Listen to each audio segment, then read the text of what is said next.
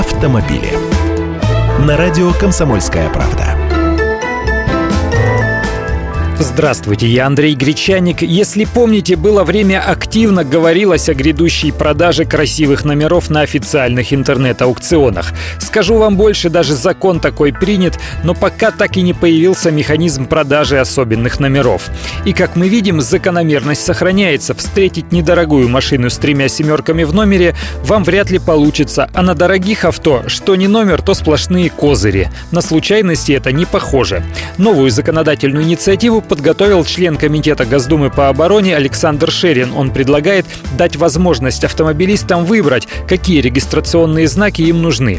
Если обычные, то при регистрации в ГИБДД он оплатит стандартную пошлину. Если надо три семерки, три пятерки, 001 или 007, например, то милости просим на аукцион, деньги от которого пойдут на развитие дорожно-транспортной инфраструктуры.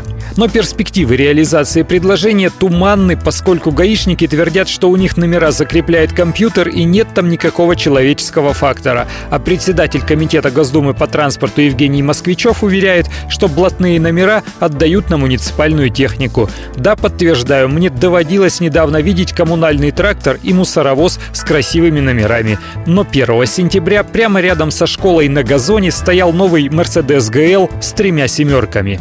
И вот еще момент. Сейчас перепродажей таких номеров занимаются частники-жучки, и немалые деньги эти уходят в нелегальный оборот без всяких налогов, а могли бы достаться государству.